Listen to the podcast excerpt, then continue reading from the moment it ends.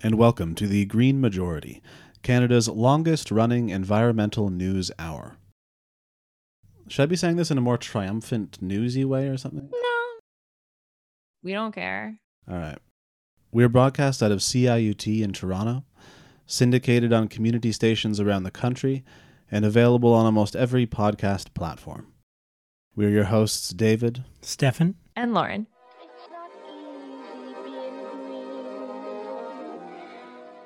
Carceral violence is being expanded to protect fossil fuel interests. Grassy Narrows is facing down gold miners in combination with unchecked mercury contamination. Key Canadian climate legislation is under attack from the oil industry. The Progressive Conservatives have released a climate plan, and the Liberals have released a budget. Today we will be discussing all of this and more, and Stefan will be interviewing Tim Groves, a researcher for Free Grassy, about industrial encroachment into grassy narrows and activist researching.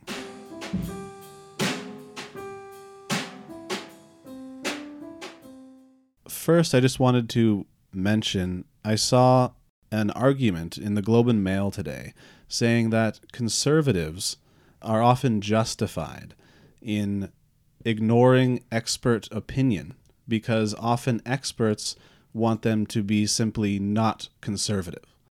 And this was in the context of Doug Ford's universally apparent COVID 19 failure. Doug Ford's ideology failed years and years before he came into power, but now that he's in power during COVID 19, it's just so much more obvious and immediately viscerally obvious the extent to which his ideology truly has failed.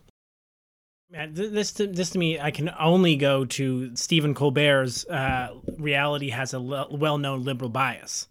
Stephen Colbert has a well-known Joe Biden bias. Well, that's a different matter. But anyways, uh, we're off the top here, and for those of you who don't know, we record on Wednesdays and that we air on Fridays, and in the middle of those two days this year is the Joe Biden Climate Summit.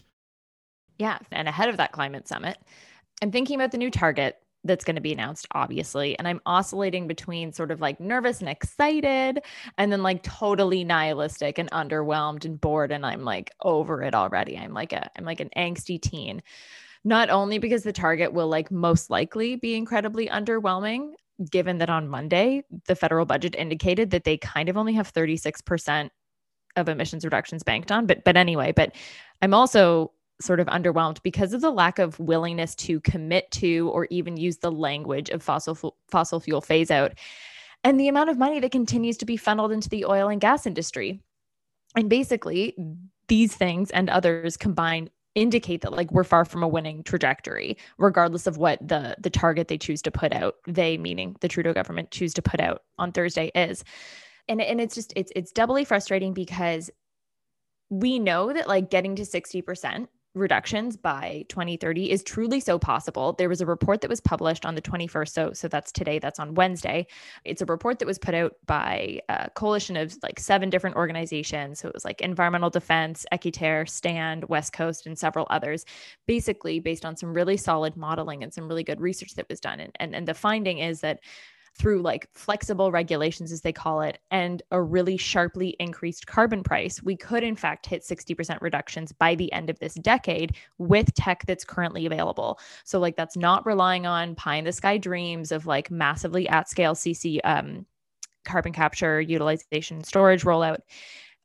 But like everything we need is already in existence and on the table. The only sort of like added ingredient that we need to throw in, all that's needed to get us on that pathway is a serious commitment to hard work and the willingness to expend political capital on Justin Trudeau's part, which at this point, I don't trust him to deliver on. I really hope I'm proven wrong. I hope by the time this comes out on Friday, I'm like embarrassed and eating my words, but straight up, Canada's target's going to be too low honestly, even if they match, I think best case scenario, they match the United States at 50% below 2005 levels, and that's still 2005 levels, which is choosing the highest point you possibly could and then declaring victory. We should be using 1990 levels as our benchmark, and therefore, even if they hit, even if they match the states, they're not they're not going to get there. Which is what the UK has. And the UK's target that they released this week is like 78% below 1990 levels. And I know obviously it's an entirely different ballgame. They're not a fossil fuel producing petrostate the way we are, but like still the fact that they're gunning for 78% reductions below 1990 levels and we're like, mm, we can maybe do 40. Yeah. No, and their plan includes tackling things like aviation, which is something that we have not even considered.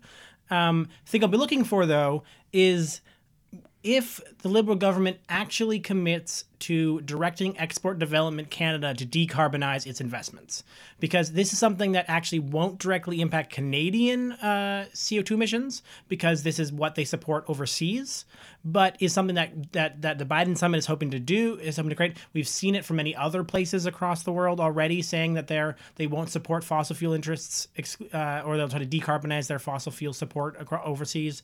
But Export Development Canada it has traditionally supported a lot of extractive industries, and it has to be reformed if we take this seriously. And now for some news headlines.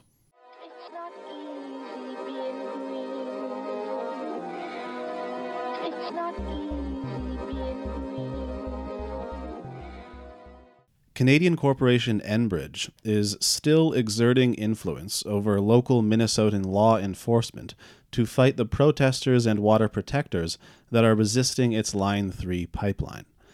Minnesota is currently considering passing a bill to protect oil interests against protesters by throwing people in jail for up to five years if they obstruct construction.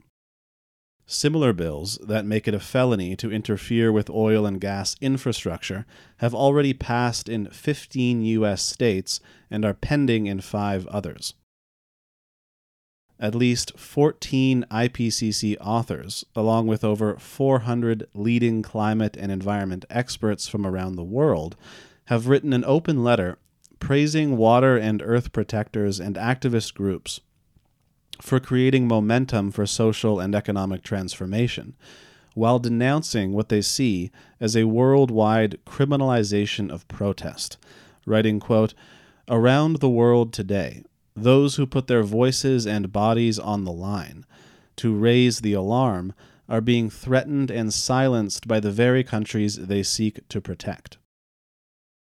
The state of Florida just passed a bill that allows the state to block local governments from cutting police budgets and brings in harsher punishments for protesting in general. Steve Martinez, the Standing Rock water protector who refused to testify to a U.S. federal grand jury because prosecutors were trying to use him to help shift blame away from the police for the violence that occurred at Standing Rock, was recently released after being held in jail for over 60 days. In Bangladesh, at least five workers at a coal plant were recently killed by police as they protested 10 hour workdays, bad working conditions, and unpaid labor. Voice of America reports that at least seven people were killed and over 100 people were wounded when local residents were, were originally protesting the construction of that coal plant four years ago. Back in the United States, Joe Biden is holding migrant children in concentration camps that are contaminated with environmental toxins while discouraging northward migration away from environments that are becoming increasingly difficult to live in due to the climate crisis. A company called the Colonial Pipeline Company, which is committed to excellence, has underestimated the size of its North Carolina spill for a second time According to the Associated Press, the company originally said back in September that the Colonial Pipeline had spilled 273,000 gallons of oil into a nature preserve. Then it said in January that it was actually closer to 1.2 million gallons. Now in April, it is saying that the second figure is itself underestimated. The Taylor Energy oil spill off the coast of Louisiana, meanwhile, has been going on for almost 17 years now, and is almost as bad as the Deepwater Horizon spill, although most of the oil is being collected as it spills out, which is a temporary solution. Taylor Energy, which barely exists as a company anymore, is saying that nothing can ultimately be done about the spill, which could continue for a hundred years. Japan is planning to dump 1 million tons of contaminated water from the Fukushima nuclear plant into the ocean. Joe Biden agreed this was the proper thing to do. The U.S. State Department said it is, quote, in accordance with globally accepted nuclear safety standards. Here in Ontario, Grassy Narrows First Nation, which has been living with widespread mercury poisoning for the 50 years since a paper mill dumped 10 tons of mercury into the Wabigoon River, is at risk of ongoing mercury contamination in the soil, which the province is still doing nothing about. It came to light a few years ago that there are likely two pits of mercury waste buried on the territory, which the province promised to excavate, but it has so far done nothing and is instead trying to get mining companies onto the territory to dig for gold. Stefan will be interviewing Tim Groves from Free Grassy about this topic later on in the show. And finally, the Canadian oil industry, working through politicians in the Progressive Conservative Party, is trying to destroy the pivotal Climate Accountability Bill, Bill C 12, which seeks to hold successive governments accountable for setting and meeting emissions targets. The bill needs to be strengthened, however, because while it would set five year targets up to 2050, there is no 2025 target, and as the Canadian press reports, quote, it does not specify what those targets would be and would not require an actual number or a plan to get there until at least six months after it becomes law. The only penalty for failing to meet the targets would be a public admission of failure. C12, the uh, Climate Accountability Bill, it went to the House for, I think, the third round of debates um, last Friday. So that was Friday, the 16th. Um, and it was debated for about an hour, hour and a half, going well, trucking along. Um, and right at the end of the debate period, the uh, conservatives cannot remember the MP for the life of me, but introduced um, a motion to amend the bill that would basically kill the bill, um, arguing that the bill fails to um, implement a plan that recognizes that climate change is real and then the second one was was a gripe about the makeup of the advisory body um, but this is it's an, it's an incredibly frustrating sort of um, hurdle for this bill to to have to hop over because um, so so the sort of the legislative process really loosely in a nutshell i'm not an expert on it but basically like a bill has to go through the house for two readings um, and then once it passes through the house it goes to committee for amendments and further sort of um, yeah for for for amendments and then once it passes through the committee then it goes to senate where it's voted on again and only then can it become a law so um, we're we're still only in kind of that first third of this uh, legislative process. So we have a long way to go before a potential election, whether that election is called in the springtime, um, if um, if the conservatives choose to like vote no confidence on the on the new budget that was introduced, or whether that's in the fall. Either way, we don't have a ton of time to get this um, to get this bill pushed through, which means that something like this stupid amendment being thrown up as a hurdle in its way is really frustrating because the conservatives don't have enough votes for an amendment like this to pass. So it's it's truly just there to slow things down a little bit.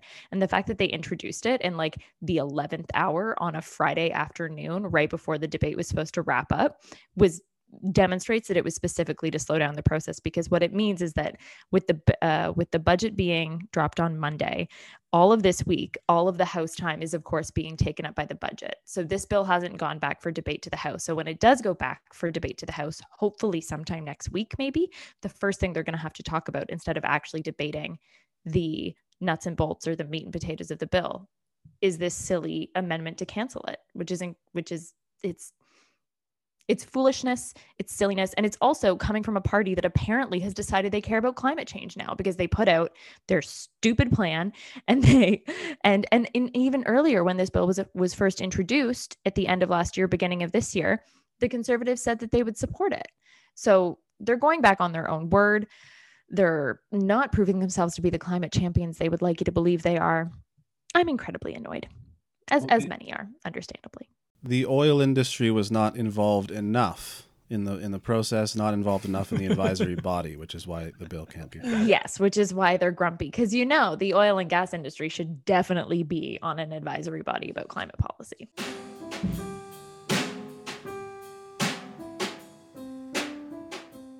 And now we're going to go to around two minutes and 40 seconds of music. And uh, then we're going to come back to discuss the conservative climate plan and the liberal budget in its relation to climate.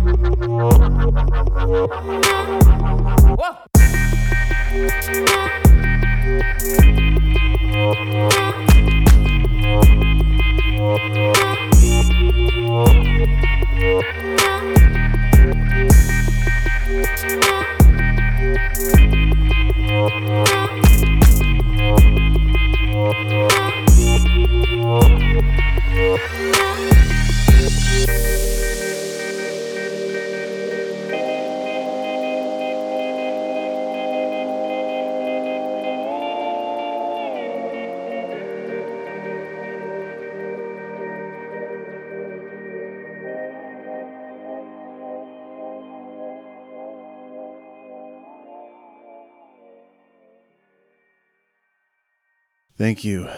That was The Halluci Nation, formerly known as A Tribe Called Red. And the song was Eden, featuring Maxida Märak. Thank you. Thank you. And now back to the Green Majority.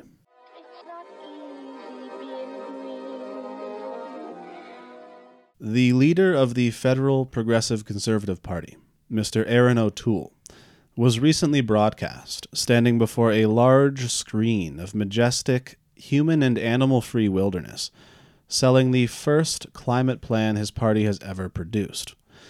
He wants 30% of new car sales to be zero emission by 2030, a $20 per ton consumer carbon price rising to $50 per ton maximum by 2030 a carbon tax on large emitters going up to $170 per ton by 2030, which is already in place, but only if other countries do something similar. Uh, 15% of natural gas consumption to be renewable natural gas, a 20% reduction in the carbon intensity of transport fuels, and a tax credit for carbon capture and storage. He would also like to introduce a carbon points system which he calls a personal savings account, which is like the Liberals' carbon pricing scheme, but less effective and more confusing. The Liberal carbon price charges you for carbon consumption, but then gives that money back to Canadians at a fixed rate, which means that you earn money if you use less carbon. O'Toole's plan also prices carbon consumption, but it gives you the same amount of money back as you pay in, and then forces you to spend that money on something that it deems environmentally friendly. It therefore doesn't really incentivize people to emit less CO2, but it tries to get people who emit a lot of CO2 to eventually buy an EV. During his presentation, O'Toole repeatedly assured Canadians that the plan was innovative, and then, after facing a harsh round of questioning from journalists, said that he thought it was at least pretty innovative. As journalists hounded him about whether provinces could keep the carbon pricing mechanisms they already have in place, he stated over and over again that he would work with and respect the provinces, and he also repeated many times that it was not a carbon tax, as journalists repeatedly assured him that it was a carbon tax, and that he had betrayed his promise to end the tax, and that he had betrayed conservatives generally, until he ended up cutting a woman off and speaking over her, as he assured us again that it was not a tax, because it would be run by a third party, and the government would never even touch the money, and that it may take a little while for Canadians to see how innovative this is. Former Conservative Prime Minister Brian Mulroney called for innovative Canadian leadership on climate change. It's innovative. That's what makes it daring. I think it's pretty innovative. It will take uh, some time for people to really absorb how innovative this is. Et c'est, c'est, c'est une approche uh, innovative, bien sûr. So it's innovative. Uh, I'm very excited it's innovative. It's time for innovation on the environment. Merci beaucoup.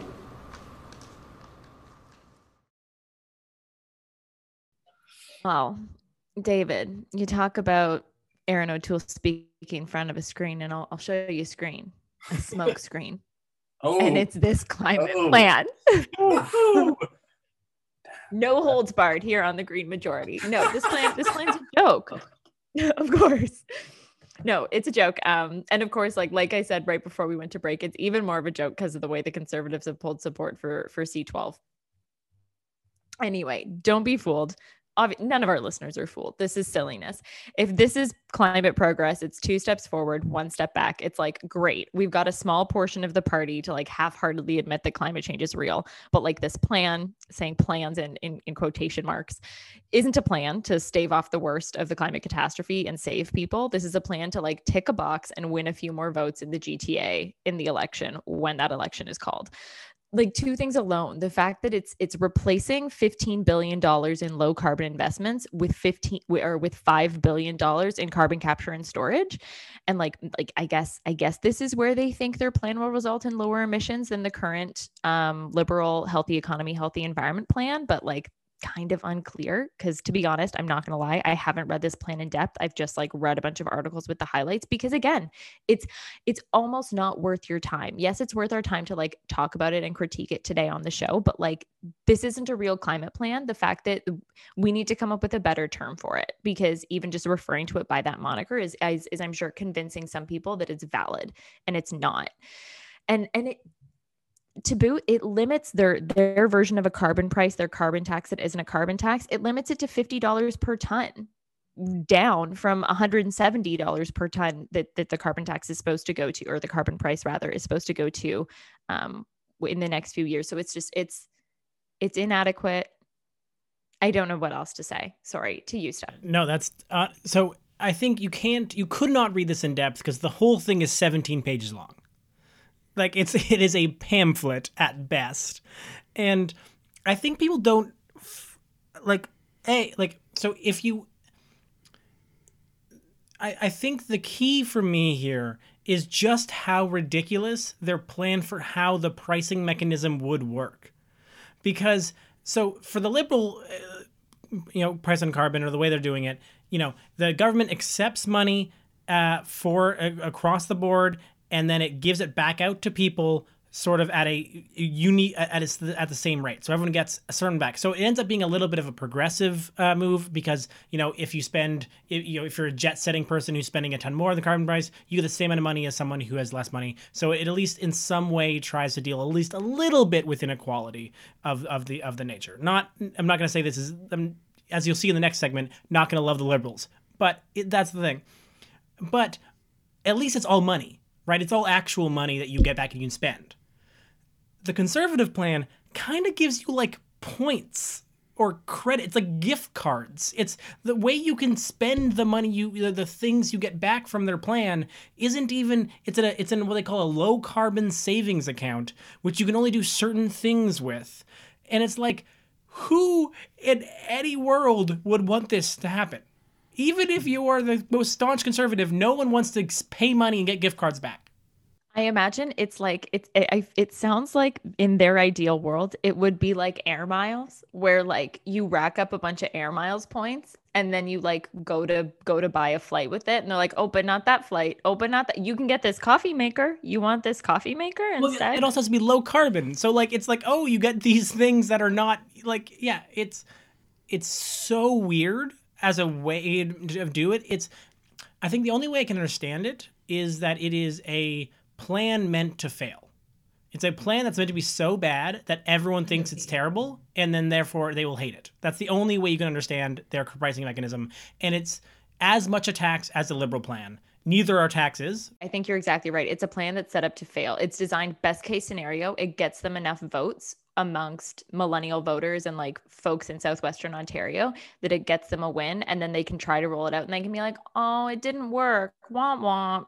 Don't yeah. worry. Guess climate action isn't a thing. Forget about it, guys.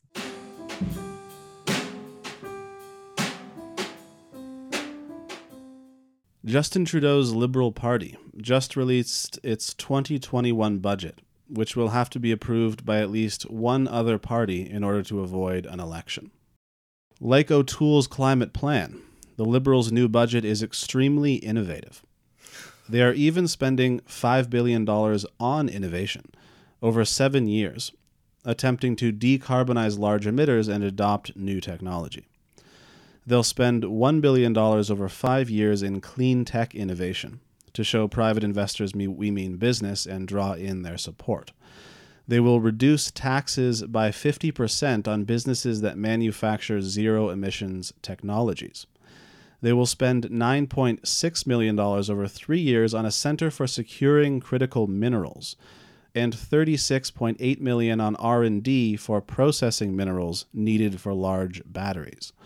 They'll spend $56 million over 5 years on developing standards for electric vehicle charging, 15 million over 4 years to switch federal government buildings to clean electricity, and 104.6 million over 5 years on emissions regulations uh, for vehicles and landfills.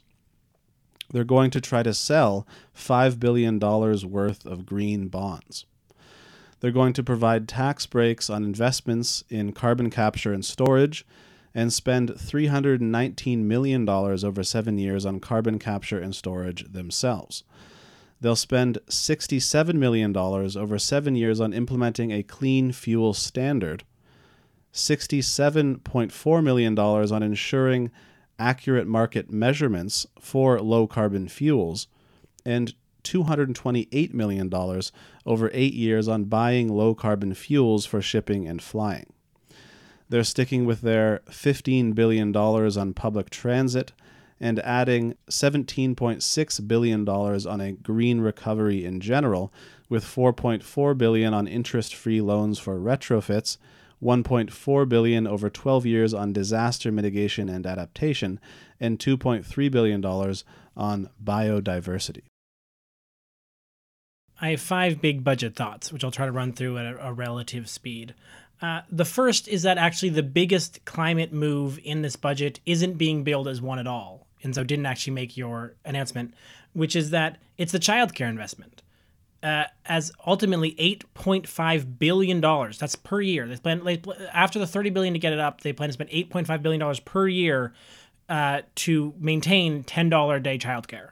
And that's an $8.5 billion industry they're going to create out of thin air that is a low carbon industry. You know, care work is climate work. And so, unquestionably, that is the climate story of this whole budget, which is not even going to be built as a climate story, but unquestionably is the biggest thing that they'll do.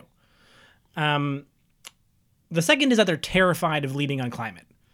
Like it's the the, the, the it so much money is allocated in this budget uh, to encouraging private b- businesses or individuals to do the work. And most of that money that they're putting forward is towards quote unquote innovation, which comes with no guaranteed reductions. You know, like the $4.4 billion, um, or is it? Yeah, the $4.4 billion of interest free loans requires people to want to take those loans and action them. It's, it's an incentive, but it's not mandated. So little of what they said in this budget actually mandates change and actually will directly lead to change. Uh, the third is that the lack of a wealth tax is a missed opportunity uh, because it create because it would create an avenue to both fund climate action and also move funds from what would be high carbon places into low carbon industries, as rich people's car a rich person's dollar is much more carbon intensive than a poor person's dollar. The fourth uh, sort of refers to point two, which is that which is that the eight billion dollar accelerator that which is their big ticket item really for this is has a high ceiling like obviously like you know if, if this works and they get a bunch of great new technologies out of this that's a high ceiling could be a lot of reductions. But again no guaranteed reductions from this. It's a it's a hope to build an industry but it's not it's not the nuts and bolts of what's necessary to actually reduce carbon today or tomorrow. Uh, and lastly uh, what they make for available for carbon capture and storage really can make or break the plan uh, there's conversations about it could be there for green hydrogen. If it's there for green hydrogen, that's good news. But it also could be there for blue hydrogen, which is basically just giving money to the oil and gas industry, which they do in this budget in spades. Um, and that's just funneling, yeah, that's just funneling taxpayer dollars into massive oil companies. But those are my five thoughts to you, Lauren. Your thoughts are beautifully organized, and I don't necessarily know I can compete with that. I'm kind of just going to throw a bunch of spaghetti at the wall and see what sticks from an auditory standpoint. Um, right off the top, I did just want to highlight, at least according to my understanding, um, David did say that, like, yes, this is a budget that sh- that does need support from at least one other party. Um, otherwise, we'll go to an election. From what I understand, the NDP has committed to supporting this for theoretically to to keep us from going to an election whether that's because the ndp really supports this or if they just don't have the funds to go to an election right now unclear. But theoretically this budget shouldn't shouldn't necessarily be the reason we go to an election which is great because nobody wants that right this second anyway. Anyway moving on.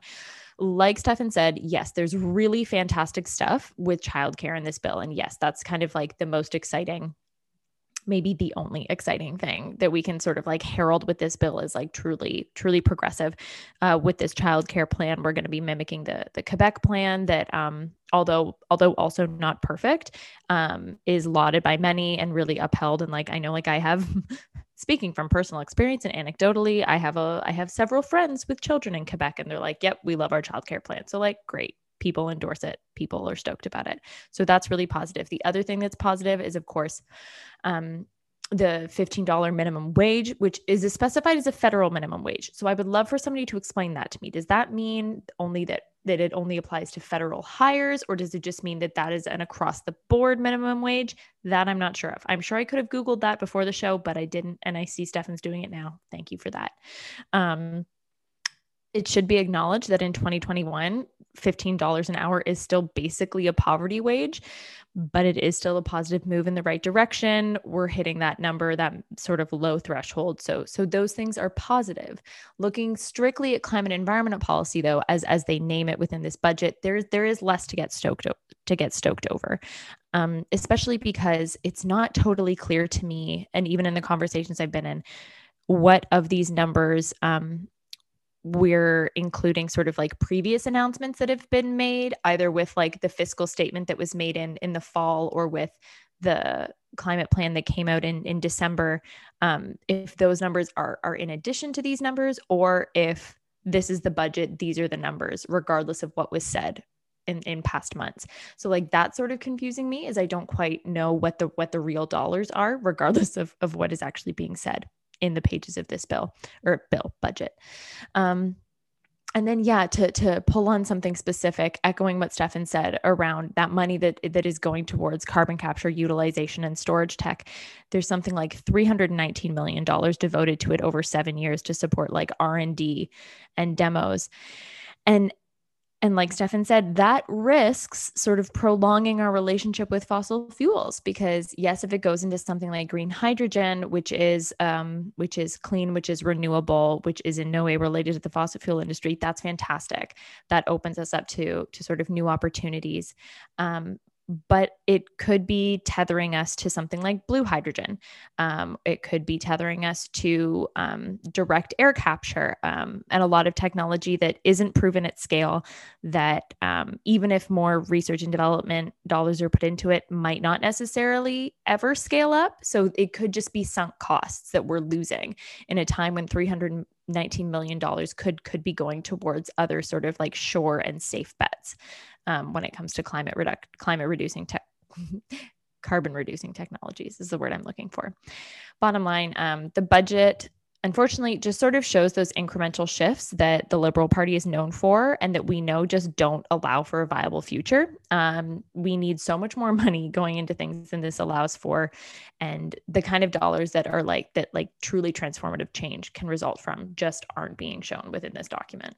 Yeah. Uh, just to clarify, the federal minimum wage only refers to uh, places that are federally regulated industries.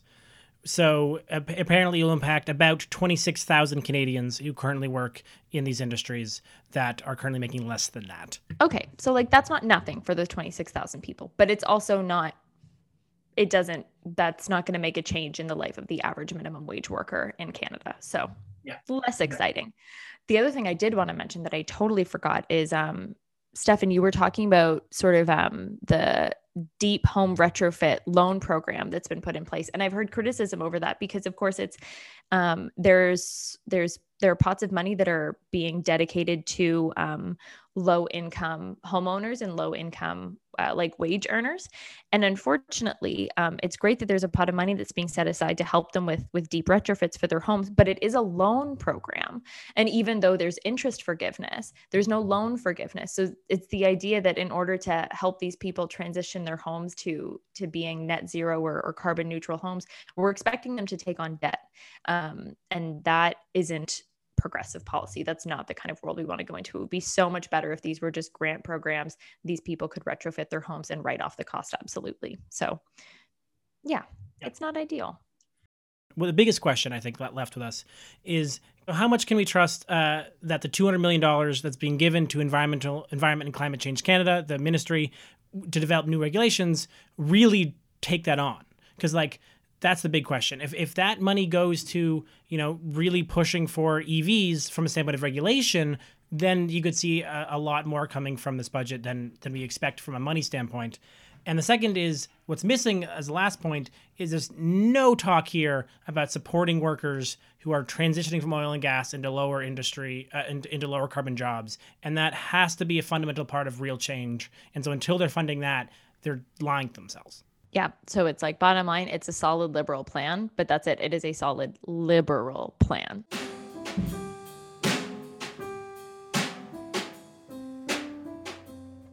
All right, so now we're going to go to a short break, and then Stefan will come back with an interview with Tim Groves, a researcher for Free Grassy, about neocolonial industrial encroachment into grassy narrows and activist researching.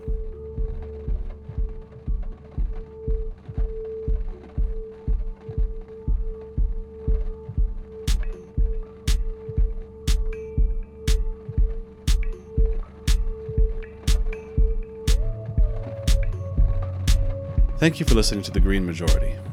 We are entirely listener supported, so if you enjoy the show, please consider becoming a patron at patreon.com for as little as $1. And thank you so much to everyone who's already donating. Peace.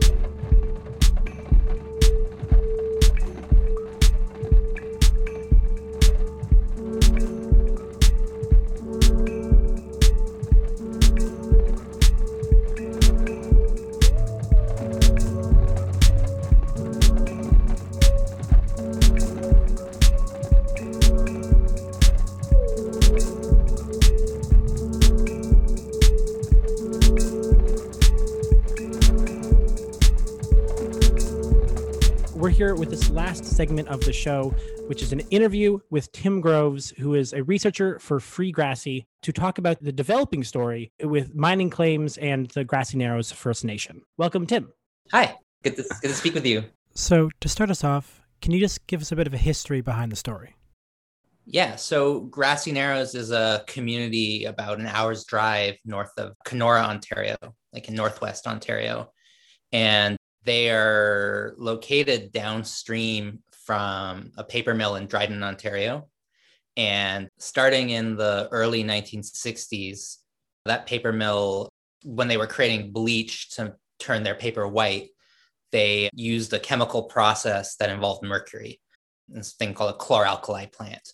And so a lot of mercury waste was created by this process, and many thousands of uh, liters of mercury ended up in the river and started to devastate this this community. They found out that you know their fish was poisoned, that this fish is a huge part of their livelihood.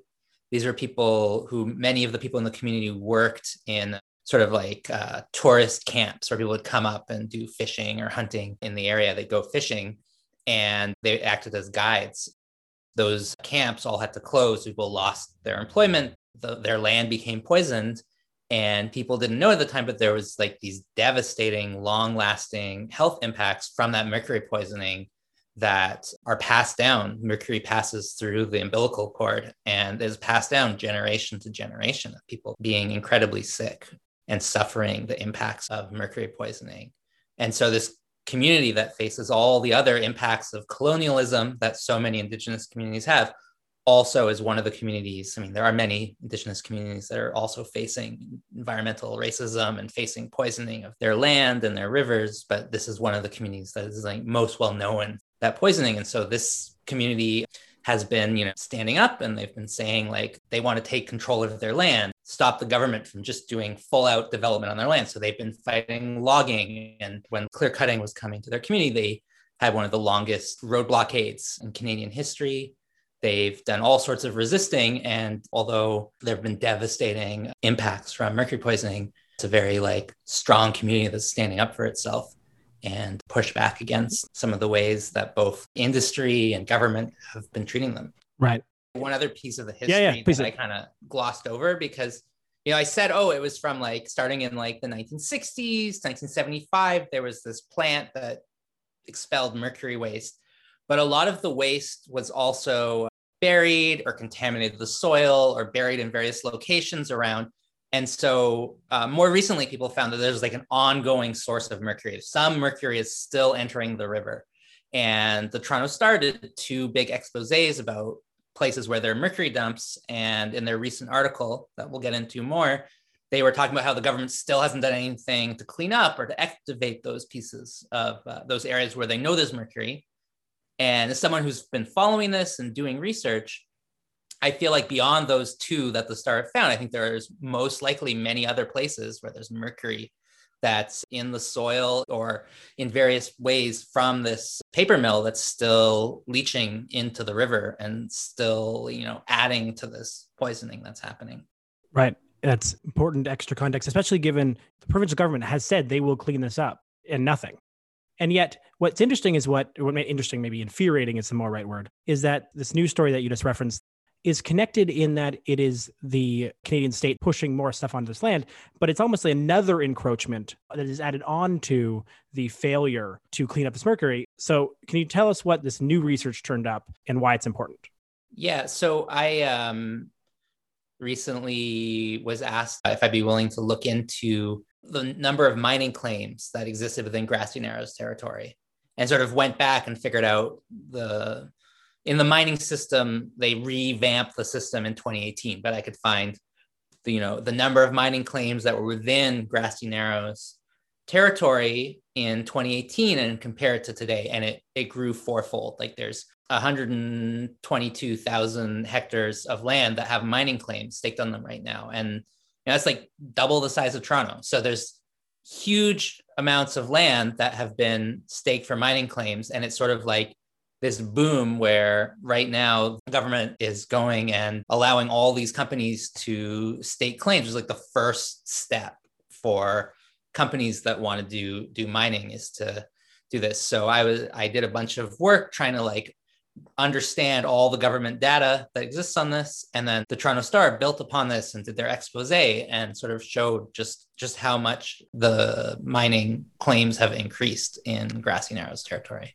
Yeah and so for those maybe who might not understand what that would mean for these people what's the concern about this boom i think like there's a couple different things I'll just say right now, like partly what this article had to do with it was there's an increase in mining claims, but one company, Trillium Gold, has sort of gotten to the next stage in the mining process beyond staking a claim, and they've applied for a permit to do uh, exploratory drilling. And as it gets closer and closer, these mining companies actually starting to like mine for gold, there's going to be more and more pollution that's created and gold mining creates devastating amounts of pollution. There's giant tailing ponds that are made to try and capture much of this pollution. But like there have definitely been many instances where mining projects have led to huge amounts of pollution entering river systems. And this is a community that's already been devastated by pollution. So any pollution above this would just be like devastating. So one part of this is the devastating impacts of gold mining. But the other part is that Grassy Narrows has been saying, like, since the 1970s, they've been saying this is our land and we should be able to control what sorts of projects go on inside our lands. And in like 2007, they said, we don't want any industrial projects here. They did a land declaration in 2018 and they said, like, we need sovereignty over our own lands. And so this is a situation where this is land that like is the land of the people of Grassy Narrows and the Ontario government believes that they can violate Grassy Narrows law and can go and allow people to stake claims in this area, can allow people to drill. And it's like, this is Grassy Narrows land.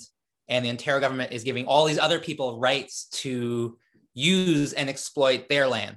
And so, like, it's those two things. It's the the devastating impact that could come to a community that's already been poisoned by industrial activity and it's the fact that the Ontario government should not have jurisdiction to allow people to do this sort of activity on land that belongs to the people of Grassy Narrows. Right. And so you mentioned that this is sort of a part of a boom. You know, that this is yeah. that this is one instance and you've researched this particular instance, but this is likely happening all over the place. One of the questions we often get from listeners to the show is they want to be given something that they can do. Like, if I want to be part of a solution, how can I sort of work towards this? And it seems like this research that you did is a valuable and important step towards understanding just the scope of the potential damage that could be caused by this efforts. And so if people wanted to do what you did for other areas, how yeah. might they go about it? So in some ways, it's like actually quite simple to do this research. You know, I know for Ontario, they publish a set of data called MLAS, where you can download all the mining claims in the province as a shape file. You can use a GIS program and open it up. And then I was uh, able to obtain an outline of Grassy Narrows territory. And it's fairly simple to use a GIS software using QGIS to figure out which mining claims exist within their territory. Now, I'm making this sound really simple. There's a lot of complicated aspects to MLAS, various different types of boundary claims and canceled claims and stuff. So it is a, it is a complicated system that takes a bit of time to learn. I'm happy if anyone wants to do this research, they're more than welcome to reach out to me, and I'm happy to share what I've learned. But it's fairly simple to use GIS software to do this. And it's the sort of project that it would take a bit of learning, but someone who hasn't done GIS before, it's it's one of the simpler things that you could do, and people could could do this. So I think the willingness to download the software and try this out would be like a great step for people. But I work with people who work closely with people in Grassy Narrows, and so I've worked with people and built connections where I also doing stuff with Free Grassy. I've sort of been provided with this shape file of the outline of their territory, and it's about building relationships. So I've built relationships with people who've in turn built really strong relationships with people in the community. And so it's those sorts of connections that are really needed to to be able to do this work on that scale. But if you're already connected to community and you want to do this work, I would say it's it's definitely something that's within reach to do that kind of research. Yeah, it certainly feels like it's likely to be increasingly important, especially if the land claims are any indicator. It seems like what's next, of course, is much more drilling. Yeah. Is really quite dangerous. So, last question. What would be the one thing you'd want people to take away from this?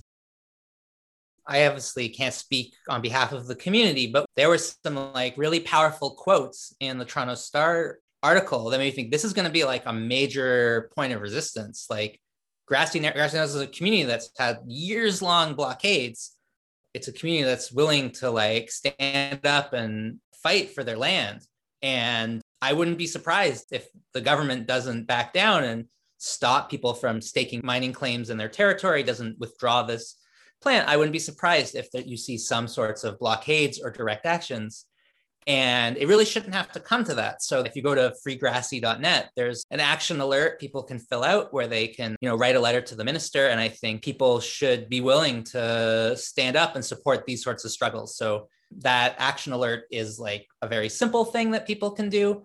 But if there are blockades, if there are protests, if this struggle needs to continue because the government isn't, you know, respecting Grassy Narrows law and Grassy Narrows territory, people should be willing to figure out how they can step up and get involved in supporting this community and other communities that are you know struggling to oppose uh, mining projects. Thank you so much. So you just want to give us how folks can support free grassy again. Where do they go? So i'll just type this in to make sure i'm saying this right. If you go to freegrassy.net right now on the front page the first article says withdraw all grassy territory from mining and mineral exploration now. You click on that link, there's a little form where you can fill in your name and a uh, little message and send it to the minister. You have to write the message. You can add one if you want, but they have a message there and you can fill that in and send a message to the minister saying that you support Grassy Narrows and want to prevent mining on their territory. So thank you so much. Freegrassy.net. Awesome. Tim Groves, researcher for Free Grassy, thank you so much for coming on and for all your work. Yeah, my pleasure. Great speaking to you.